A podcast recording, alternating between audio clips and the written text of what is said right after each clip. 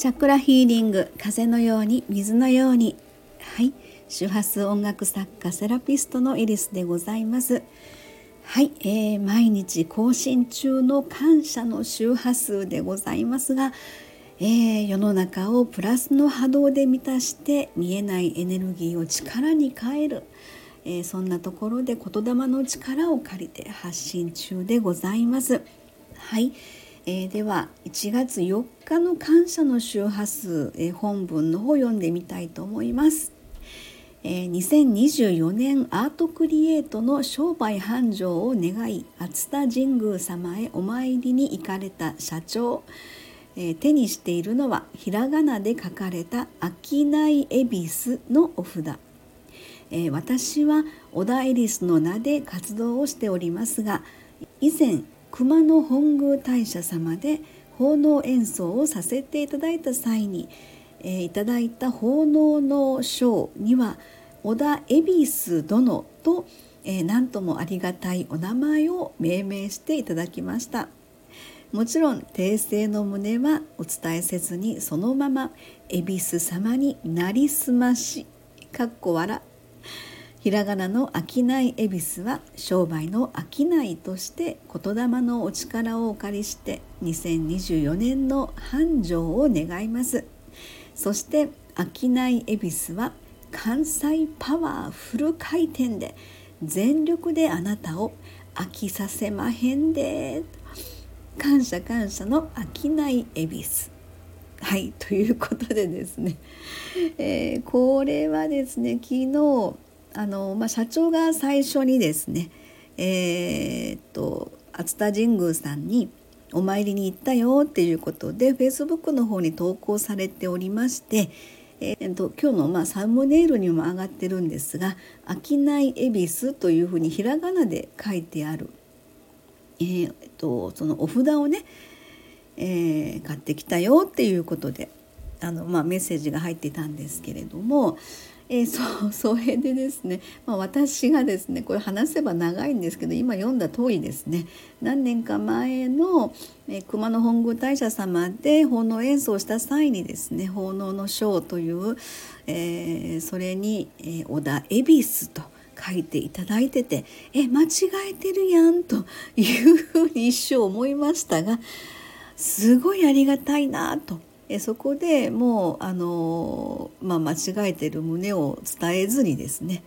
えー、恵比寿になっているということでですね。でえー、っとまあ、コメントの方はですねこれ昨日社長が投稿したところにですねちょっとつけていただいたコメントあのすごく嬉しいので ちょっとご紹介できればなというふうに思ってるんですけれども、えー、と一つはですね「飽きない」「飽きない」ってあの「飽きる飽きないの」「飽きない」えー、小田恵比寿さんやかっこわらみたいな感じでいただいてます。はい、えー、この方はいつもお世話になっておりますゼロの社長さんでございます。ありがとうございます。